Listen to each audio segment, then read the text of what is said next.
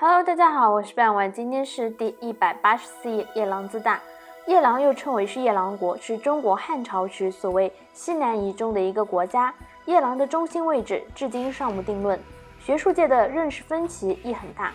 有学者认为位在今天贵州六盘水毕节一带。关于夜郎国的记载主要见于《史记·西南夷列传》，而根据考古的资料，一般认为其在中国的战国时代已经存在。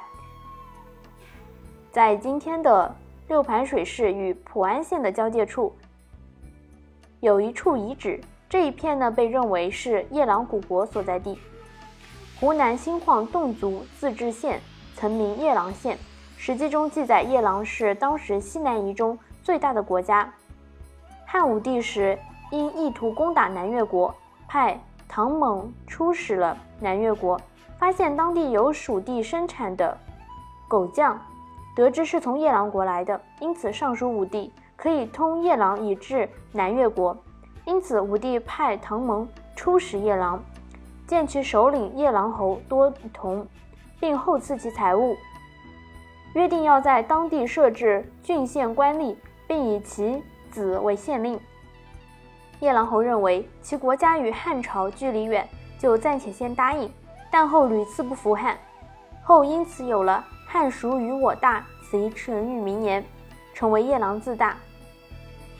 蒲松龄在《聊斋志异·降飞》中写道：“驾炮车之狂云，遂以夜郎自大；吃贪狼之逆气，慢以河伯为尊。”直到汉朝灭亡，南越国后，夜郎国才开始入朝，武帝封为夜郎王。《汉书》记载，夜郎王兴在汉成帝。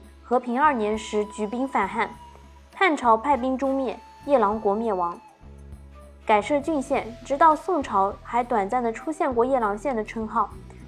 可乐是夜郎古国鼎盛时期的政治中心，可乐遗址为全国重点文物保护单位，在今天的贵州省赫章县。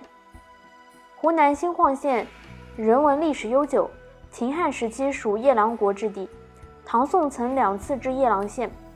清道光五年编撰的《广州听志》续载：广州古夜郎国，这里是中国乌陀文化保存最完整的地区，延续了竹拜、牛图腾与斗牛斗狗等独特的民情文化。